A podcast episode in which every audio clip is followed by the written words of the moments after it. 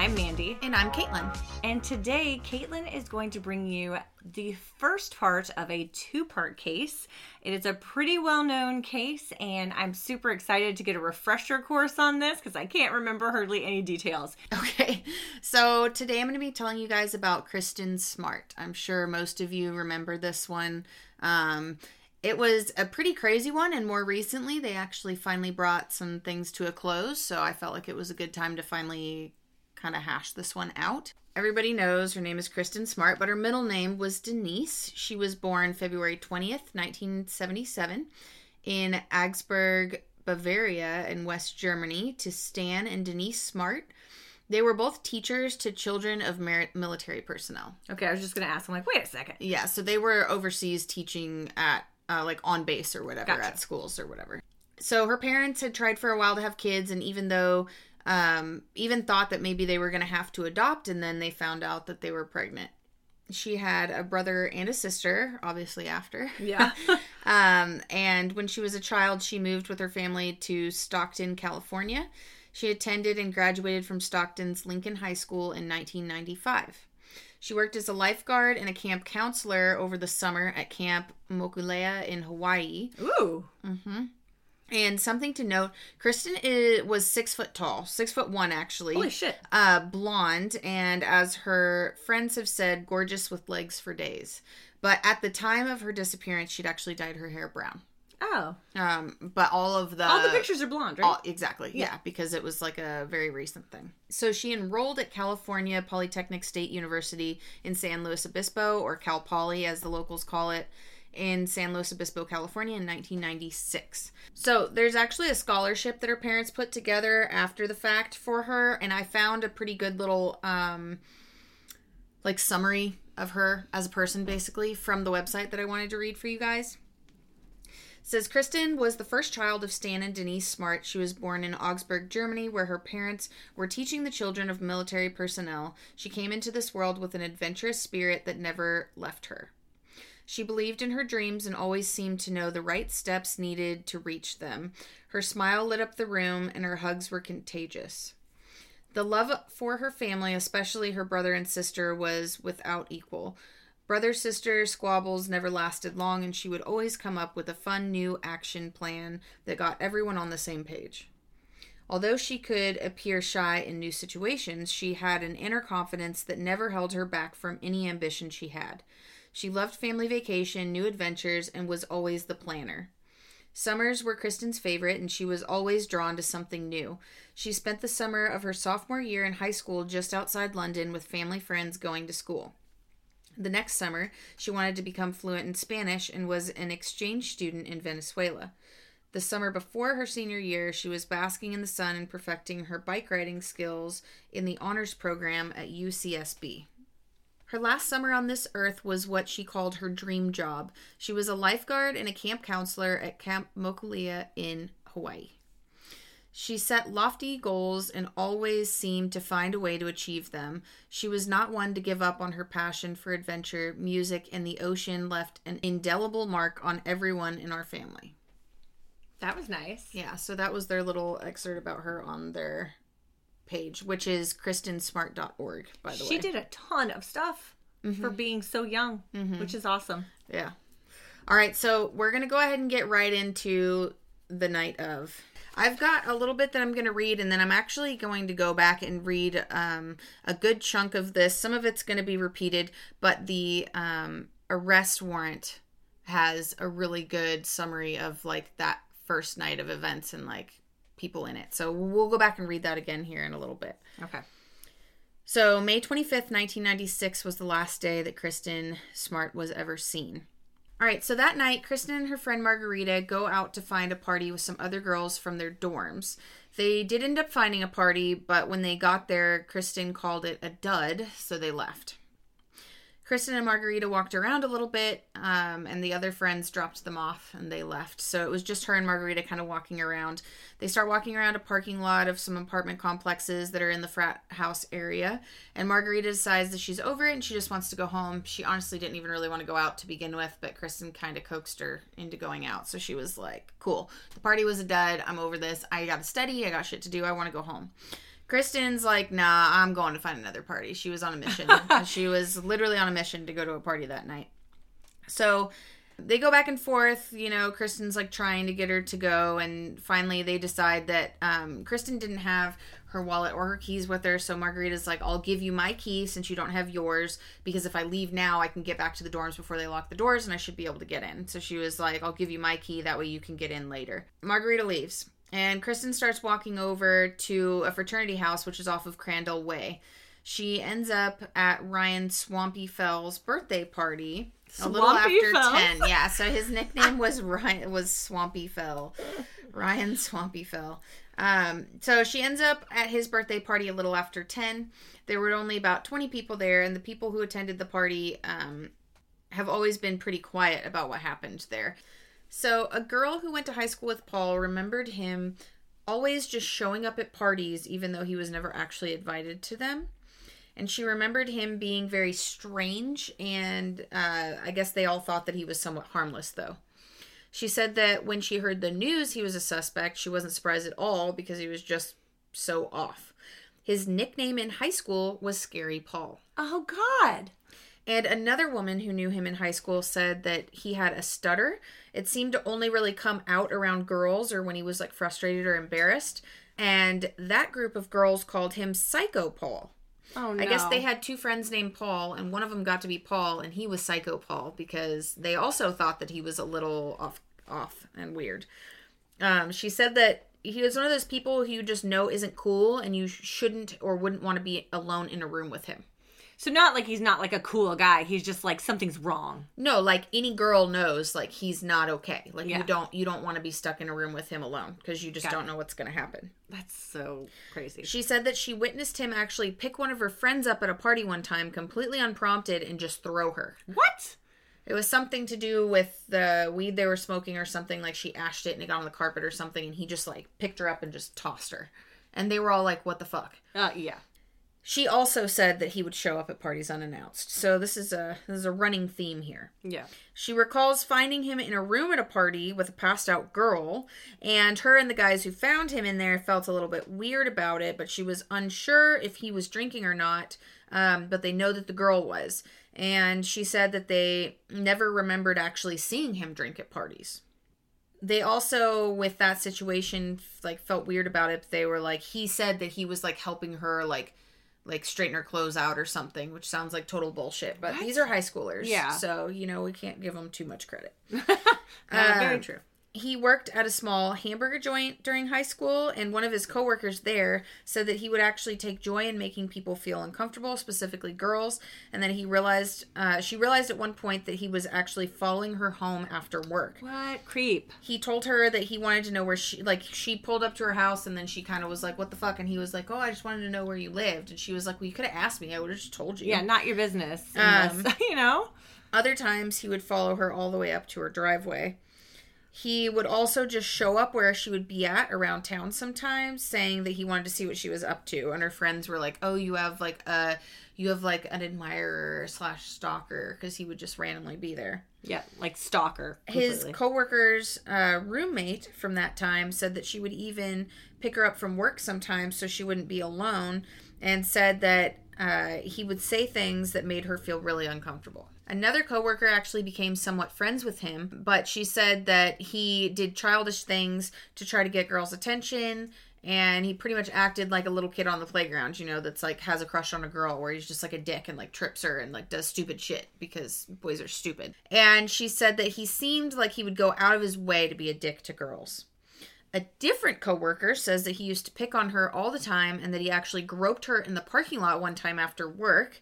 And another time, he threw a handful of chopped onions in her eyes. She ended up punching him in the face, which was in front of some customers, and she got fired over it. She said that he would never be a guy you would trust to walk a drunk girl home. A lot of people who knew him definitely weren't surprised when they heard that he might be involved in the case. And that was pretty much like the ongoing theme with everybody they talked to was like, damn, yeah, when I saw, I was like, oh, well, I can't say that I'm surprised because he was always fucking creepy. Like, there was always something that didn't feel quite right. Nobody ever expected him to actually, like, rape or murder somebody, but they didn't really know. You know what I mean? Right. Like, He was just odd. Mm-hmm. They had no idea. So, in December of 1995, he was reported as a peeping Tom. In February of 96, he was pulled over for speeding and blew a .13, which is 1.5 times the legal limit in California, but he only got his license suspended. A few months later, he was pulled over for driving with a suspended license, and a warrant was put out for him when he failed to show up in court. On March 3rd, 3 female students reported being harassed via phone call and silent hang-up calls, filling up their voicemails, and they thought that it was him because it's the same apartment from the Peeping Tom incident. On May 27th, 1996, 2 days after Kristen was last seen, the police showed up at Paul's house, but he wasn't home, so his dad said that he'd bring him to the station later. When he came in, they photographed him, and he actually had a fresh black eye, which at the time, Kristen's missing persons report had not been filed yet, so they didn't realize the significance of this, but they did actually photograph him with a black eye. Okay, good. 2 days after she was last seen. On May 30th, Cal Poly Campus Police brought Paul in for questioning and noticed that his black eye and that he also had scratches on the backs of his hands and rug burn on his knees. He told them that he got the injuries on Monday playing basketball with his friend Jeremy, which is the day that his mugshot was taken at the police department. However, his friend Jeremy said that he saw Paul on Sunday, so the day before the game, and he already had a black eye, and he told him that he didn't know how he got it. He just woke up with it. Also, how'd he get a rug burn playing basketball? I don't know, but it doesn't matter because the point of this whole situation is that he just told the cops that he got a black eye playing basketball. He told his friend that he got the black eye a totally different day, and he just woke up with it. On June 19th, he was interviewed by the police department, and he told the cops that the black eye came from Monday morning at 2 a.m. working on his car trying to remove his stereo. Okay.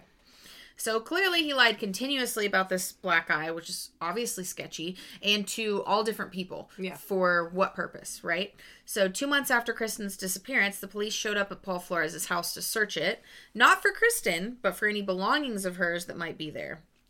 They found multiple articles about Kristen's disappearance hidden around the house. One under his dad's mattress on his side of the bed, one under Paul's mattress, and one in the kitchen, like in a drawer or something. And this is weird because Paul at this time has not been released as even a suspect or a person of interest to the news media or anything. Right. So it's not like he's in any of these articles as like a memento or a keepsake or something, which would also be fucking weird that they would want to keep something about their son being attached to a missing girl and being the last person to see her. But regardless of the fact, they have these articles hidden around their house and he has not been released as a suspect or anything at this point. So there's really no fucking reason for them to have these. It's really weird. It is that weird. They have them. They didn't bring any cadaver dogs at this point, and though each of the cadaver dogs had alerted to human decomposition in his dorm room. So it's like they'd alerted in his dorm room, you'd think that they would have brought them to the parents' house at this point, but they don't do that. Okay. So I know I'm jumping ahead a little bit here, but I want to read the warrant affidavit, what the cops have as their information from like the night of the party and what happened. There's a little bit more in-depth information in this one, so I'm going to go ahead and read that to you guys. It says, on Friday, 5/24/96, Memorial Day weekend, Kristen Smart attended a house party at 135 Crandall Way in San Luis Obispo. Smart attended the party alone. This location is an off-campus residence located within walking distance of the Cal Poly campus. Paul Flores was present at the same 135 Crandall Way party on 5/24/1996. And attended alone also. According to numerous witnesses, during Smart's presence at the party, she was intoxicated and flirtatious towards many males at the party. One witness, Jennifer Malster, anyway, Jennifer, who was present at the party, described Smart as kissing and rubbing up against various males. Smart was described as wearing a gray half-top or crop-top t-shirt, black vinyl shorts, and red Puma brand tennis shoes. Both Smart and Flores were acting aggressively with the opposite sex at this party. When interviewed by investigators, Paul Flores said he had no communication with Smart at the party except for when she briefly introduced herself as Roxy and walked away. Flores adamantly denied any incident at the party where he was near or on top of Smart on the floor and said that he had no interest in Smart. Side note, which we know is untrue because multiple witnesses at the party told the cops that they saw this happen. Tim Davis was one of the people that hosted the party this night. Davis told investigators Paul Flores appeared to be aggressive toward females at the party. Davis observed Paul Flores talking with Kristen at the party and hanging out around the bar area with Smart. Davis said at one point he heard a loud thump and saw Smart and Flores both laying on the floor in the hallway together. Another partygoer, Kendra Koed, witnessed Flores and Smart fall to the floor, and Koed helped Smart to her feet. Matt Toomey was at the party with his friend, Ross Ketchum, who Kristen spoke to and was interested in. Toomey said he noticed Smart appeared to be intoxicated as her speech was slurred when she spoke to Ketchum. Ketchum walked away from Smart and Toomey. Toomey said Smart then asked him if he thought she was good-looking, and Toomey told Smart he thought she was good-looking. Smart walked away from Toomey, and Paul Flores approached Toomey. Flores asked Toomey if he knew Kristen, and Toomey said no. Toomey said Flores made a comment to him to the effect that he thought Kristen Smart was good-looking. Toomey said he thought the impression from Flores was that Flores was interested in Smart and was going to talk to Smart. Paul Flores has told investigators in his interviews that he was not interested in Kristen Smart and did not find her attractive. Toomey's statement clearly disputes this and shows that Flores thought Kristen Smart was good-looking. During a 2001 undercover operation conducted by the FBI, Paul Flores told the undercover agent that he helped pick Smart up off the floor in the hallway at the party. Flores told the agent he did not know Smart's name and he had never met her. The agent asked Flores how much Smart weighed. He said, I don't know how much. She told me she weighed maybe 140. At approximately 2:30 a.m. on 5/25/96, Tim Davis observed Smart laying on the front lawn of the neighbor's residence. Davis stated that Smart appeared to be passed out, therefore he approached her to see if she was okay. Davis described Smart as really drunk. At that time, Davis observed Cheryl Anderson, who he knew lived in the dorms, and Davis suggested that Anderson walk Smart back to the dormitories where she and Smart both lived in separate buildings. At this time, Flores, who was outside of the 103 Kendall Way residence, approached Davis, Anderson, and Smart. Flores said he also lived in the dormitories and would walk Anderson and Smart back to the dorms. Davis asked Anderson if she would be okay walking back to the dormitories with Flores, and Anderson replied, "We can make it." Davis told investigators that Anderson was sober and Flores was intoxicated. Davis last saw Anderson, Smart, and Flores walking away from the residence toward the recreation center on the Cal Poly campus. As Anderson, Smart, and Flores walked back towards the dormitories on Perimeter Road, Anderson observed that Smart had difficulty walking due to her level of intoxication. Flores had his arm around Smart's waist to steady her. At one point, Flores and Smart stopped along the way, at which point Anderson stopped as well. Flores put his arms around Smart to hug her. When Flores stopped to hug Smart, Flores told Anderson, "That's okay, you can go ahead." Anderson said she felt this was suspicious, therefore she did not want Flores to walk alone with Smart. Anderson said whenever Flores hugged Smart, Anderson did not see Smart hug him back. Smart only leaned against him for support. Anderson continued to walk with both Flores and Smart. As the three of them reached the intersection of Perimeter Road and Grand Avenue on the Cal Poly campus, Anderson had to walk south on Grand Avenue to get to her dorm building of Sierra Madre. She stated Flores and Smart had to continue walking east on Perimeter Road to get to their prospective dorm buildings. Smart resided in Muir Dorm building and Flores resided in Santa Lucia.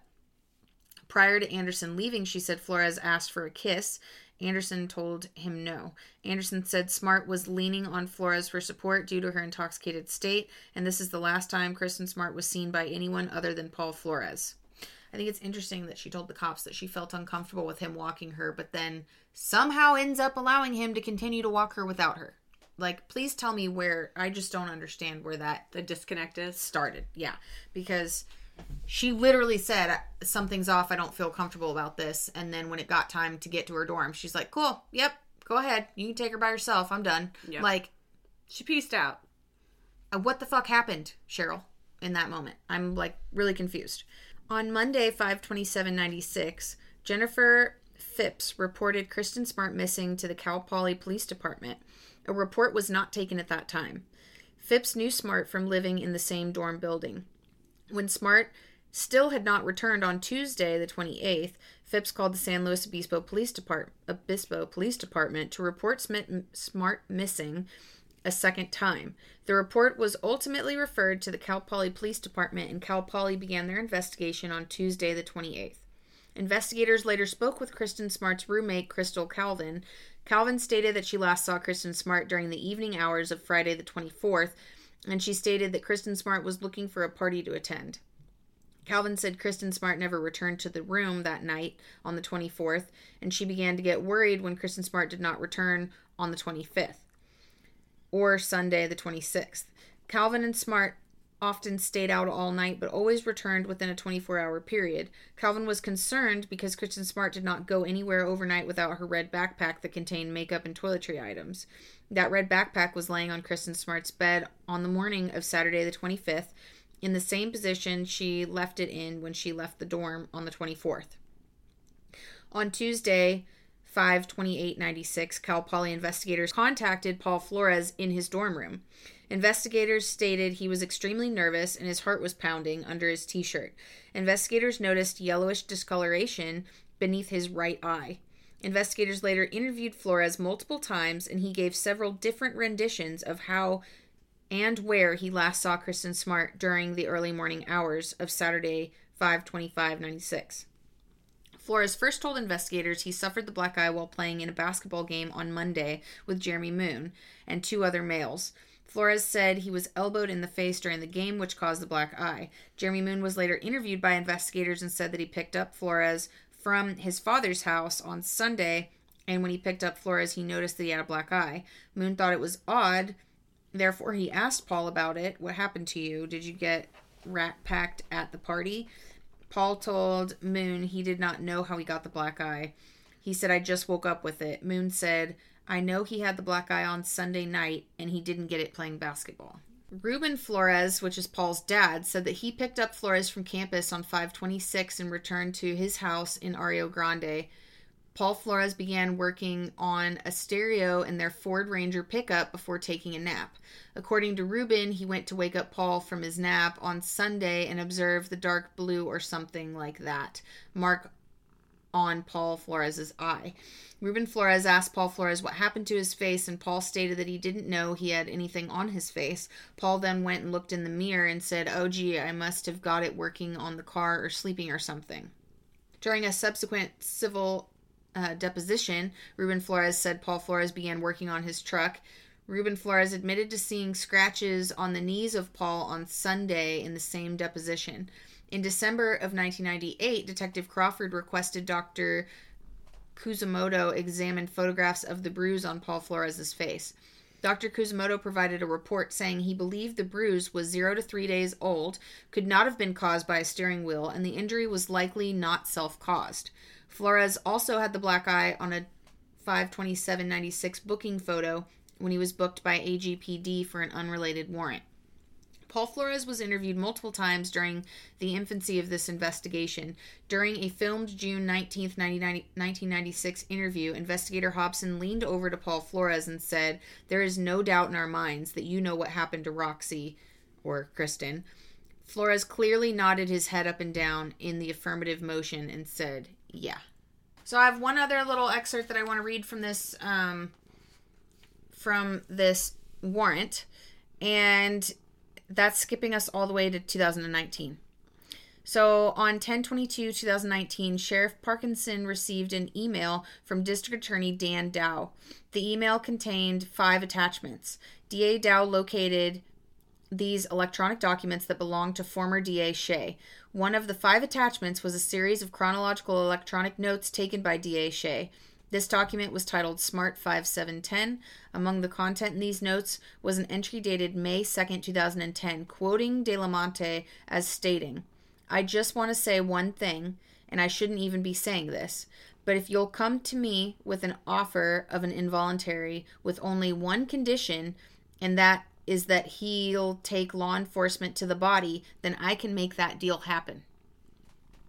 A key component in the litany of plea options discussed was that Paul Flores would lead investigators to Smart's body. His own attorney reflected such an ability as recently as 2010. Considering the legal professionals involved, The extended timeline over which the dialogue took place, and the fact that the case had not been filed criminally at any point in time, leads clearly to the conclusion that Paul Flores is criminally involved in her death. If he were not, there would be no such need for a plea in the first place. Okay. Yikes. So that's what I'm going to leave you guys with today. Next week, we're going to dive a bit deeper into this. And we'll go forward because there are other aspects of this case that I haven't explained yet. But yeah. That's pretty good. Cliffhanger. Mm-hmm. So, I mean, I guess there's not really a whole lot that we can chat about not at yet. This time because we haven't really gotten all the nitty gritty in there yet. Yeah, but yet. Basically, the cops from day one were like, oh, well, Paul's the last one to have seen her. He's been lying about multiple things. This seems pretty fishy. He's creepy. Yeah, everybody's got pretty much the same opinion of him, that he's creepy, and yeah.